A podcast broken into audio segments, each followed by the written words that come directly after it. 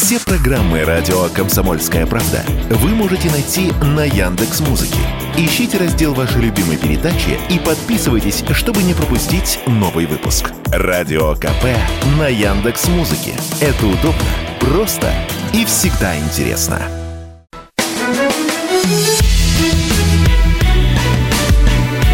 Бовт знает.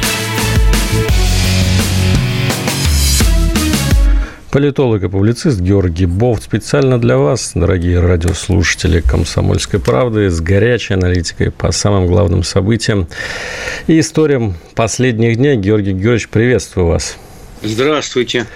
Здравствуйте. Алексей Иванов у микрофона. Подпис... Подписываемся все на телеграм-канал «Бог знает», дружно, весело. Георгий Георгиевич, наверное, все уже подписались, наши слушатели, хотя мы, наверное, рассчитываем, что каждую передачу их прибавляется, приходят какие-то ну, неофиты. Да, каждую, каждую передачу пока буду объявлять, пока прибавляется. Да. Когда перестанет прибавляться, перестану объявлять. Так некоторое количество приходит всякий раз. Ну что же, и давайте сразу к главным темам. Я думаю, что... Главное за последние дни, такая обсуждаемая, самая особенно в кулуарах, в телеграм-каналах, опять же, тема. И вот та тема, которая вынесена в заголовок нашей передачи сегодня: уходит ли Армения от России к США? Почему, собственно, мы такой вопрос задаем? Потому что в последние дни как раз произошло сразу несколько такой обмен заявлениями со стороны России, со стороны руководства Армении. Россия очень явно дала понять, что недовольна высказываниями и действиями армянского руководства, в частности, заявлениями Николы Пашиняна о том, что, значит, слишком уж сильно Армения полагалась в свое время на Россию в вопросах своей безопасности. Ну и, собственно, в середине сентября в Армении пройдут учения вот как раз Армении и НАТО. И при этом...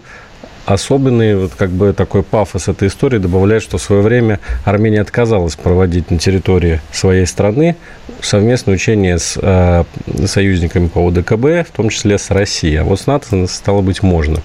Итак, Георгий Георгиевич, уходит ли Армения от России к США? Ну, сначала о масштабе этих учений. Там не совсем НАТО, а США. Э, приедут восемьдесят пять национальных гвардейцев из Канзаса и будут тренироваться вместе со ста семьюдесятью пятью армянскими военнослужащими в отработке так называемых миротворческих операций, только со стрелковым оружием и без тяжелых вооружений. А, ну то есть так не очень все серьезно. Похоже больше ну, на дружескую такой, такую встречу. Я бы сказал, не учение, скорее, а семинар.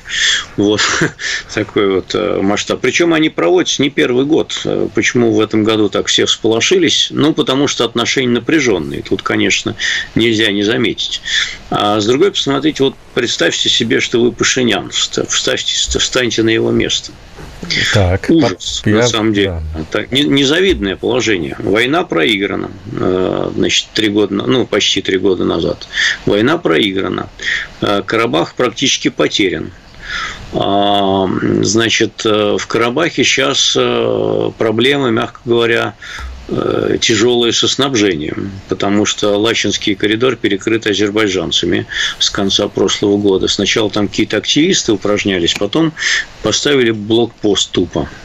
Вот. Нет ни газа, ни электричества, и ничего нет.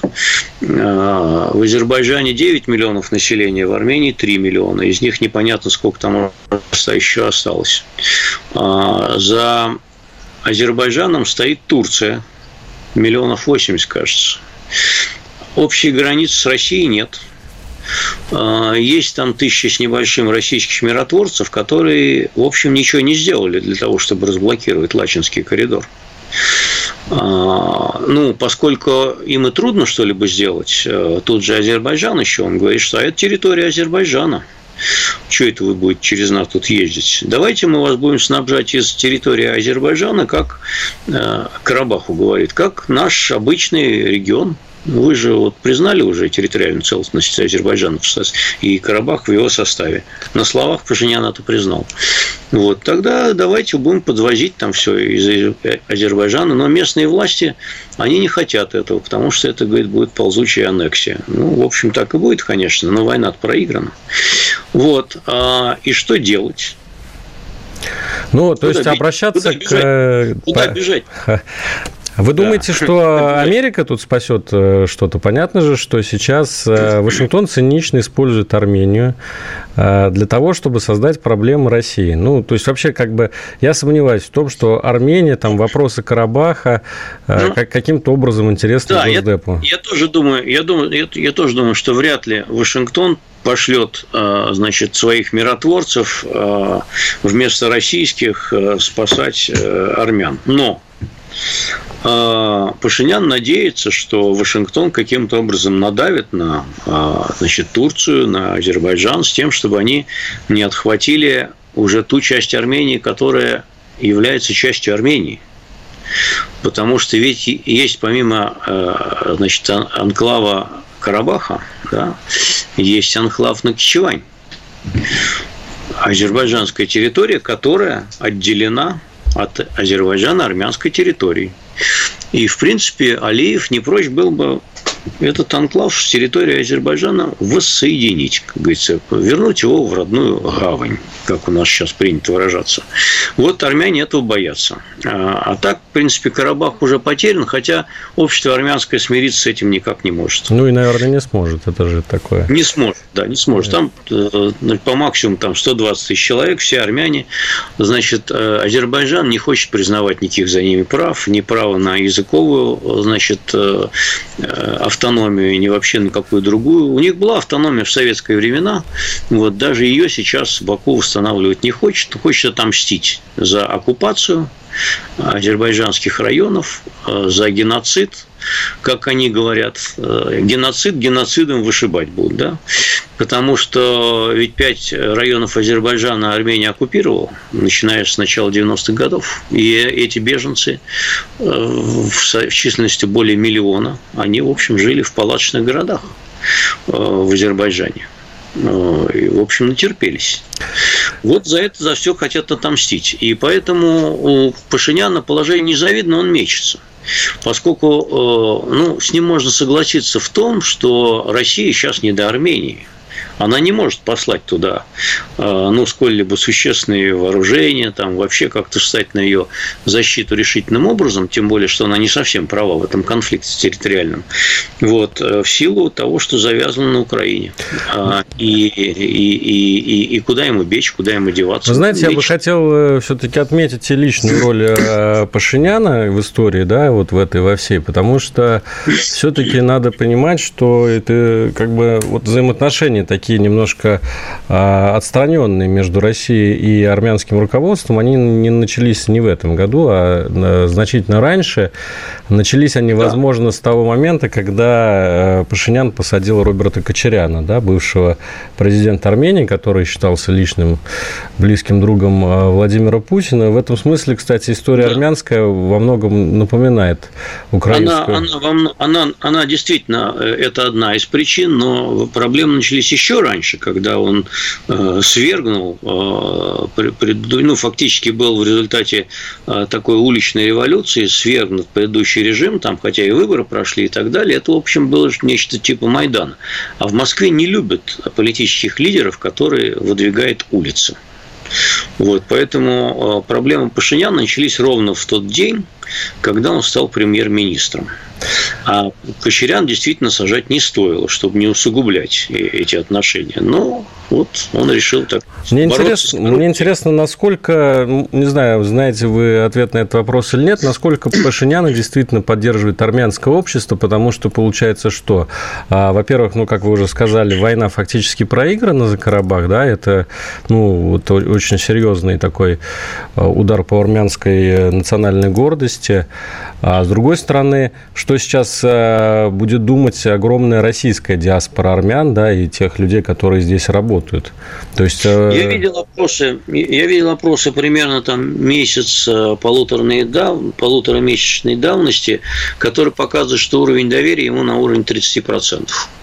А уровень недоверия где-то близок к двум третям.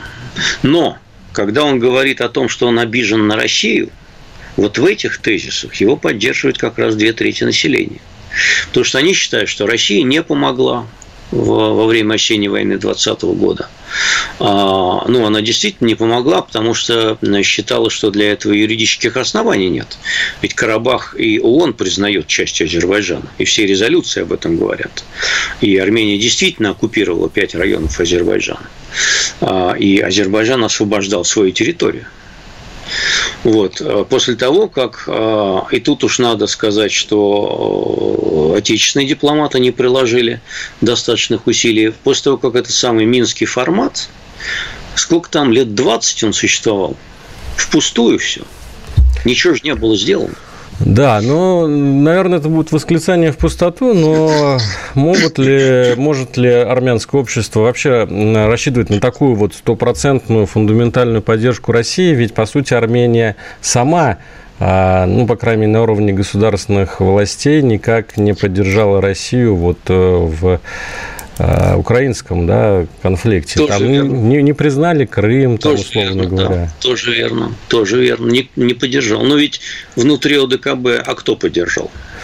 Ну, пока, да, мы знаем, хоть что, что даже Белоруссия как бы Крым не признала, ну, но, по крайней мере, совсем другого рода отношения. Лукашенко, Лукашенко, можно сказать, поддержал, но не участвует, да. А остальные тоже не поддержали. Ни один член ОДКБ не поддержал Россию в СВО. Ну, вот в этом как раз, да, такая коллизия этого союза. То ли он есть, то ли нет. Такой союз Шрёдингера, может быть. Но сейчас у нас э, впереди рекламная пауза, а также пауза на то, чтобы узнать последние новости. Вы никуда не расходитесь. Алексей Иванов и Георгий Бовт в эфире радио «Комсомольская правда». Бовт знает. Это прямой эфир, радио «Комсомольская правда». Георгий Бовт, Алексей Иванов. Обсуждаем главные темы прошедших дней. Георгий Георгиевич, давайте переместимся чуть западнее вот от Армении к, на нашу незабвенную Украину. Знаете, довольно много таких событий, информационных поводов произошло за последние дни, которые, как мне кажется, вот как пазлы такие складываются в некую единую картину, хотя, возможно, все-таки вот потребуется именно ваша трактовка того, что она собой представляет. Ну, в общем, инфоповоды такие. Значит, поменяли министра обороны, да, значит, ушел Резников, достаточно известный персонаж нам, пришел малоизвестный в России персонаж Рустам Умеров. Возбуждено уголовное дело против Игоря Коломойского. Это олигарх, всем известный тоже, днепропетровский бывший губернатор и, как считается, крестный отец Владимира Зеленского в политике. Визит Энтони Блинкена в Киев и его... такой тоже разошедшийся по мемам, по соцсетям поход в Макдональдс с главой украинского МИДа Кулебой. И объявление о том, что США поставят снаряды с обедненным ураном, кассетные боеприпасы Украине. Вот мне, мне кажется, что все это части вот единого, такая, звенья одной цепи. Сюда же можно добавить недавнюю отставку министра обороны Британии. Как вам кажется, что за процессы там сейчас происходят? Почему вот начался вот этот вот какой-то процесс обновления власти на Украине? Может быть, выборы приближаются президентские? Ну, мне кажется, что Британия в стране стоит, у них свои причины на, на отставку. Он давно хотел уйти уже, хочет заняться личной жизнью. Мне кажется, что он разочарован в том, что ему не удалось стать генсеком НАТО. Вот. И горя на все огнем, тогда я буду там цветочки выращивать. Ну и молодец. Так и надо вообще вовремя уходить, когда что-то там не клеится. В принципе, вообще объективно говоря, всякая такая возня, и тем более смена министра обороны во время войны, это нехороший признак. Вот. Это не говорит о том, что, так сказать, все там консолидировано, беспроблемно и так далее. И, конечно, в всяких западных СМИ, не говоря уже о наших, конечно, это подбросит дровишек в костер рассуждения о том, что у них там пошел раздрай и так далее. Ну, я думаю, что все-таки о раздрае говорить пока рано. И то, что Резникова ушли, в общем, довольно мирно, никуда его не посадили. А, а там прочит ему там какую-то дипломатическую работу и говорит о том, что, в общем, ну, рассосется. Не знаю, конечно, опасно сравнивать с Суровикиным, которого тоже не посадили ведь, да? А он тут всплыл недавно где-то в телеграм-канале, и вроде там по геотегам нашли, что это где-то в районе Жуковки. Не самое последнее место в Подмосковье. Вот. Ну, не будем, не будем вдаряться в эти сравнения опасные, да? Но тем не менее. Вот. Умеров действительно, там я поначалу видел какие-то там бодрые конспирологические рассуждения, что, дескать, он там переговорщик, он Абрамовича знает, что тут ерунда, по-моему, полная. Довольно решительный парень, хочет идти на Крым. Вот. Он же крымский татарин. Ну, да, крымский татарин, он с, связан с Меджлисом, который у нас признан там экстремистской, запрещен в СУИ, упоминать нельзя, надо упоминать, что она запрещена и так далее и тому подобное. Вот, поэтому теперь у него будет длинный титул, когда его будут произносить в России со всякими присказками. Вот, поэтому это скорее говорит о решительном настрое этих ребят воевать дальше, до победного конца, как они его понимают.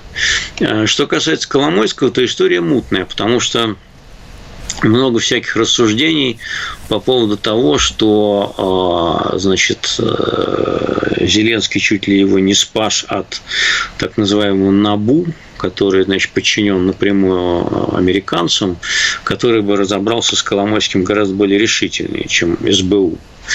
Ну, это вот их какие-то внутренние терки, я, честно говоря, не, не, не очень понимаю, но, в принципе, вообще не первый раз в истории происходит, когда э, там, кого считают крестного, крестным отцом, или папой Карлой, или еще кем-то там, креатором каких-то политических деятелей, потом эти политические деятели посылают далеко и надолго, и хорошо, что эти папы Карлы еще остаются живы. А то бывает и вешаются, а то бывает и, значит, таинственно пропадают и так далее и тому подобное. В общем, банальная история в политической жизни. Ну, что далеко ходить, хотя мы сходим лучше подальше от греха.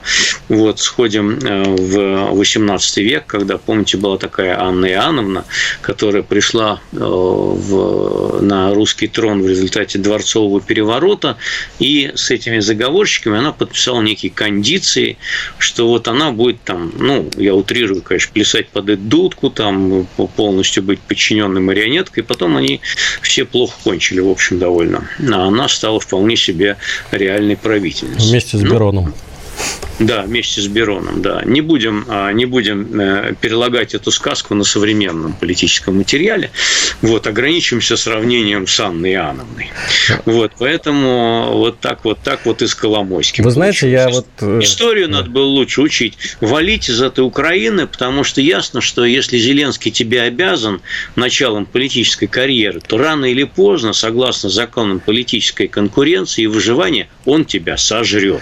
Вы знаете, вот... Не вот, надо вот, было Георгий туда приезжать. Воля ваша, я до сих пор, я понимаю, что тут могут быть разные мнения, я до сих пор не могу поверить, что Зеленский э, может кого-то сожрать, ну, вот такого уровня, как Коломойский, потому что все-таки Зеленский изначально, да, актер такого невысокого пошиба, чтобы он стал э, пожирателем э, гигантов, да, финансовых, в это мне не верится. Вот, так вот про многих в истории думали, что кто он такой, да он вообще серая мышь, вообще, да он там будет нам все приказы выполнять, да мы ему что скажем, то он и сделает. Вот и с Зеленским такая же история вышла. А у меня, у меня другая версия. У меня другая версия. Да. Значит, версия состоит в том, что э, Зеленский, да, ну, действительно до конца там защищал Коломойского и пытался его вывести из всяких, но на Коломойского по каким-то причинам э, очень сильно ополчился Белый дом, да, Госдеп. Вот я даже собственно, и с Резниковым, видимо, та же самая история, потому что вот незадолго до их отставки звучали такие слова. Коррупция в украинском правительстве и частном секторе создает риски для эффективности иностранной помощи, выделяемой США и требующей жесткого надзора. Это документ Госдепа США. То есть, фактически, Зеленскому предъявлен был ультиматум. Ультиматум, значит, американскими кураторами, что вот я... там есть у тебя, значит, в команде некоторые люди, которых нужно убрать. Ну, в частности, вот Коломойский, вот Резников. Если ты их уберешь, тогда у тебя Значит, появляются снова там деньги на какое-то продолжение банкета ограниченное, может быть, по времени. У тебя появляются боеприпасы. Да? Вот, а, тут же объявили о том, что поставляют, значит, вот эти, танки «Абрамс», во-первых, во-вторых, значит, снаряды с объединенным ураном, в-третьих, дополнительную партию кассетных боеприпасов. Разве не логично, Георгий Георгиевич? Версия очень красивая, версия очень красивая, но я ее разовью в сторону, как всегда, гадости, которые я люблю говорить. Смотрите, вот э, представим, что вот я Зеленский. И я знаю, что у меня Если есть я такой... был Пашиняном в первую часть нашей программы, то, конечно... Да, да, да, я Зеленский. И, и вот, значит, э, у меня есть такой папа Карло, э, который вот там много все понимает, что-то там, и вот он там лезет э, во все по-прежнему и так далее. И, в принципе, согласно законам политической конкуренции и выживаемости, его бы надо сожрать. Э, если бы я хотел его сохранить... под давлением американцев, как своего крестного отца, уважаемого товарища, я бы вызвал его тихое место куда-нибудь там, без свидетелей, и сказал: слушай, Беня, вали-ка ты отсюда, потому что на меня давят. Я тебя держать больше не смогу, и прикрывать тебя больше не могу. Давай ты уедешь, прикроешься. Вот. И тогда все будет тихо, разрушить. Ты уйдешь из-за этой самой этой. А тут он пошел другим путем. Ну, чё, меня давят. Извини, братан. Так вышло. И сожрал. Вот так что э, вот эта версия, она как бы укладывается в первоначальную, что законы политической конкуренции требуют убирать своих креаторов, креаторов, создателей папы Карла, да, чтобы они больше не путались под ногами, когда тот или иной человек, которого думали, что он марионетка, он начинает играть все более самостоятельную и решающую роль. Можно свалить все на американцев. Я не хотел, меня заставили. А так, в принципе, ну что, ничего личного, ну, понимаешь. Да, кстати, плане... по поводу вот этих вот сигналов, которые звучат Зеленскому, есть еще один, да, постоянно, я смотрю, начали говорить о том, что обязательно нужно провести выборы в следующем году. Потому что со стороны-то Зеленского звучат другие нотки, что, ребят, у нас там военное положение, давайте выборы мы не будем проводить. Но американцы по какой-то причине говорят: нет, выборы обязательно будут. Вот. Честно говоря, не знаю, зачем проводить выборы в военное время. Логики я в этом не вижу, может пока быть, не понимаю всей этой игры. Да, да, поменять, может быть, коней на переправе. Раз, если можно поменять министра обороны во время э, войны, то почему не... Да не, ну, слушайте, нет, ну, ну кто сейчас... Мне кажется, у него нет конкурентов просто на поляне. Ну, кто? А, ну, кто? Да, мне, господи, Кличко. Кажется, сейчас, сейчас, конечно, верить никаким опросам нельзя в украинском обществе. Георгий Георгиевич, извините, сейчас э, время на рекламу идти. Мы закончим этот диалог э, через несколько минут.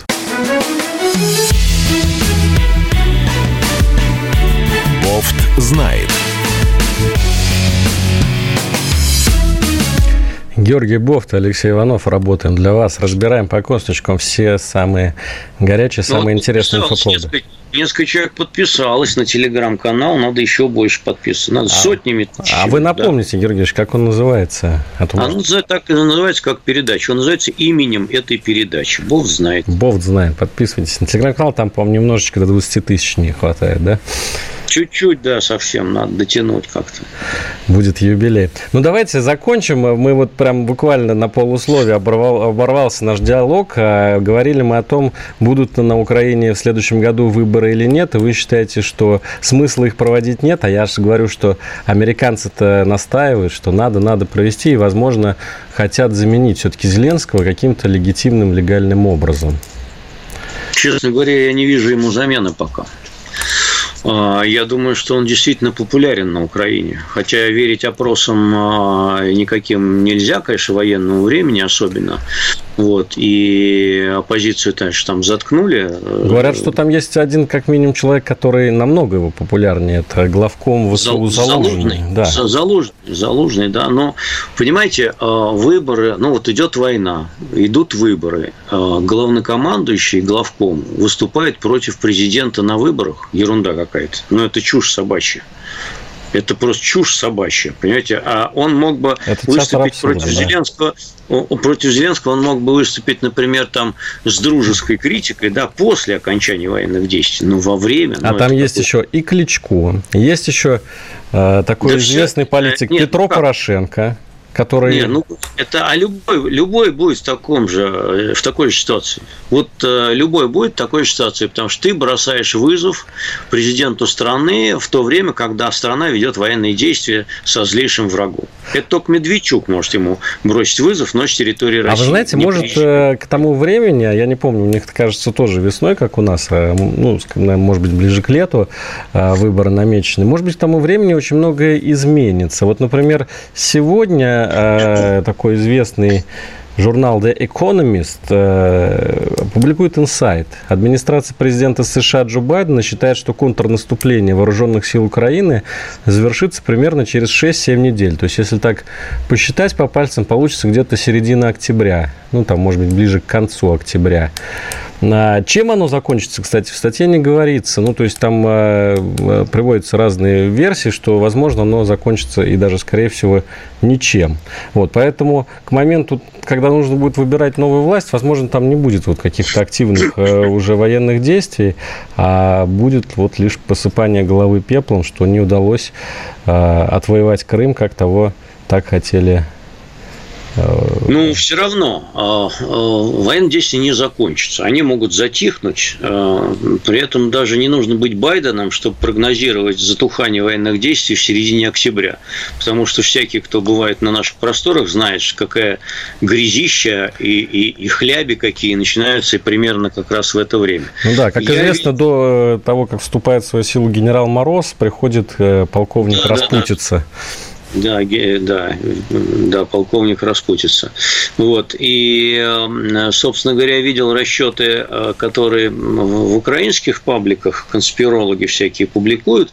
Они пишут, что, дескать, это специально, они затягивают до середины октября нанесение решающих ударов, чтобы потом русские не смогли контратаковать. контратаковать, поскольку они завязнут в грязи.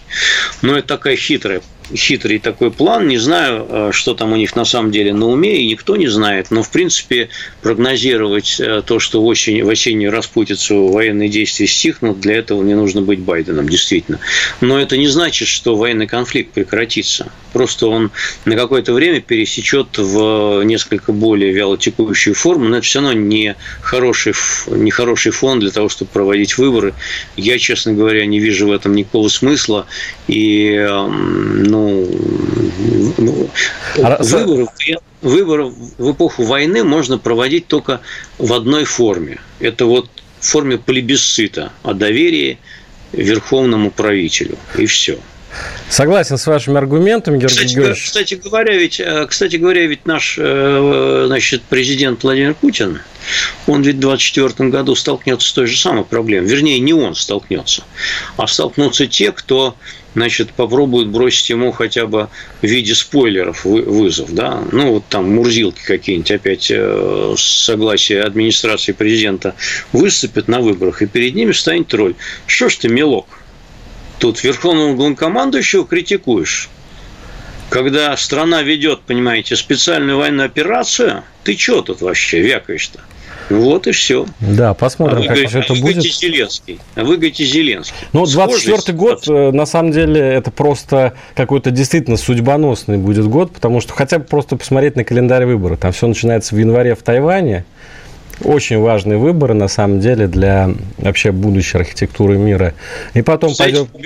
Побеждает, побеждает в Тайване человек, который говорит, а, знаете, я хочу воссоединить наш остров с Китайской Народной вот Республикой. Все, да, сразу все меняется, и очень все. много меняется. И да. все так раскрыли рот по всему миру, говорят, о, а мы-то думали, война, а они вон как оказывается, и все. И сразу ну, да, все вот потом Россия, потом, значит, в Индии выборы, потом будут выборы в Евросоюзе, в Британии, скорее всего, перенесут на чуть пораньше выбор. Ну и все закончится в ноябре в США. То есть, я думаю, что к концу следующего года мы уже будем немножко э, в другой политической реальности жить, хотя нам, конечно... Не, но мы-то, мы-то останемся в той мы же. Мы в той же останемся, я имею в виду, мы, мы как человечество. Ну, вот, наша там... политическая реальность до тридцать шестого года спрогнозирована уже. Ну, пока что у нас стратегия две тысячи тридцать, мне кажется, отмечает вот какой-то отрезок на наше будущее. Так что шесть лет стабильности, это нам... Продлят до тридцать шестого года. Да, потом, будет... потом, возможно, продлим всенародно и будем тому радоваться.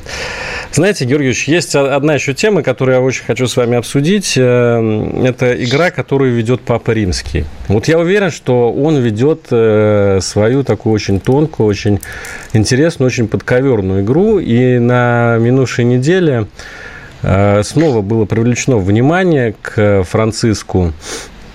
Сразу по двум поводам. Ну, один вот громко прозвучал в России, значит, обращаясь к своей российской пастве, к молодым российским католикам, он, в частности, посоветовал им быть достойными наследниками великой России, святых и таких правителей великой России, как Петр Первый и Екатерина Вторая.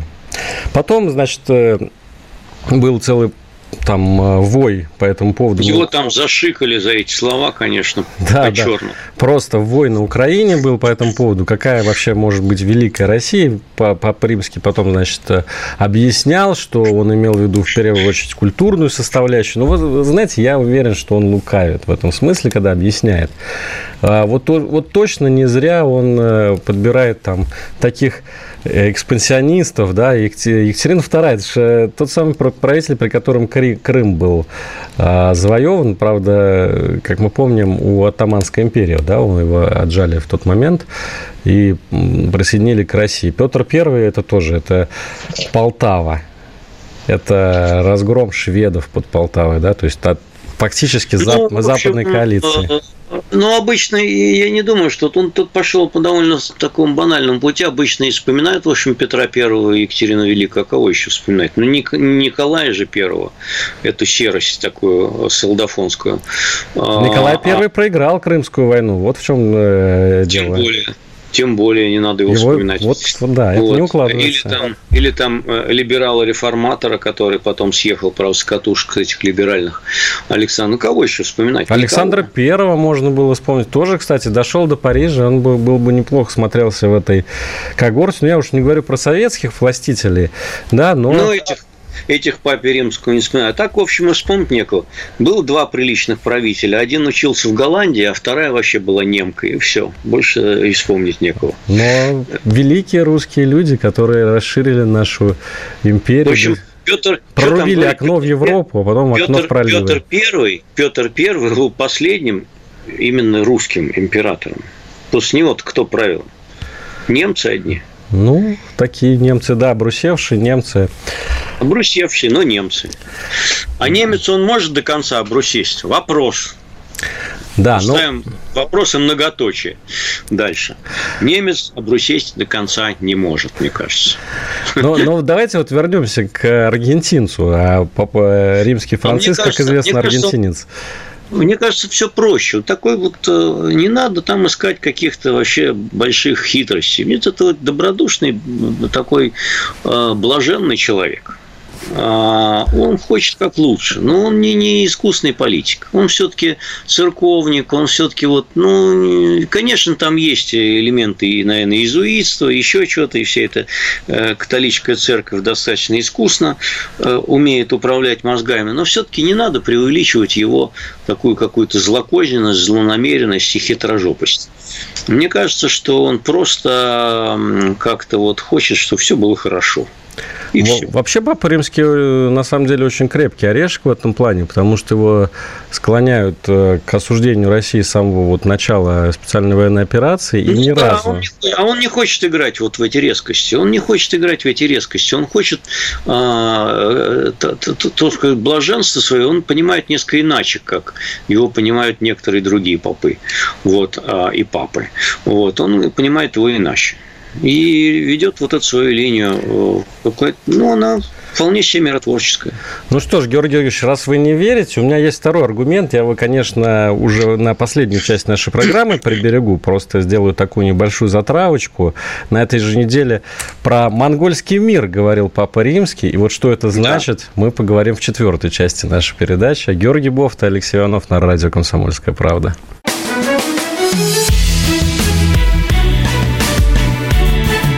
Знает.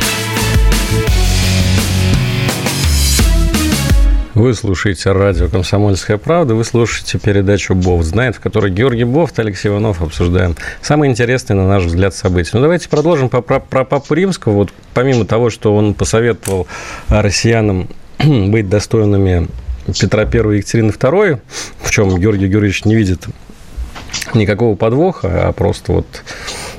Так вот понтифик выражает свою культурность и любовь к России. Папа Римский на этой неделе съездил в Монголию. Казалось бы, ну, какое нам дело, но там была произнесена очень интересная фраза, на мой взгляд, опять же, на мой такой конспирологический взгляд.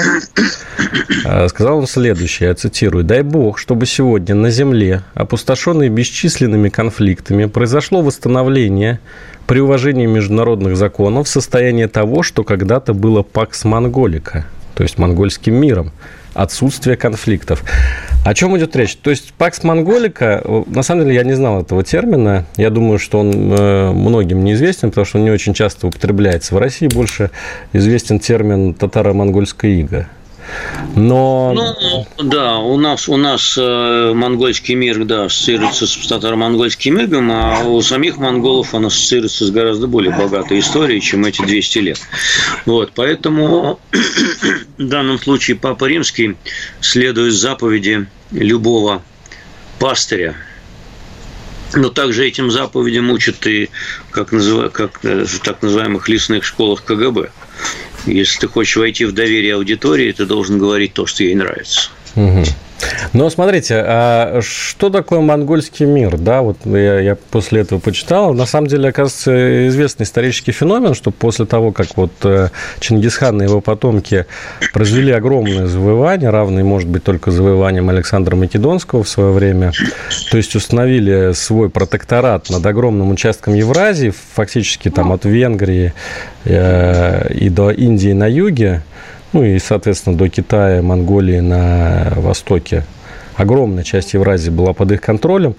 Прекратились все конфликты, да, на этой части суши. И на протяжении там, сто или сто пятьдесят лет фактически мир, ну, можно сказать, в кавычках наслаждался, а можно без кавычек сказать, наслаждался отсутствием войн, устойчивыми торговыми связями, обменом технологий. Вот нет ли у вас ощущения, что на что-то намекает господин Папа Римский, Франциск, ну, наверное, не господин, как правильно сказать, понтифик. Понтифик. Да, понтифик.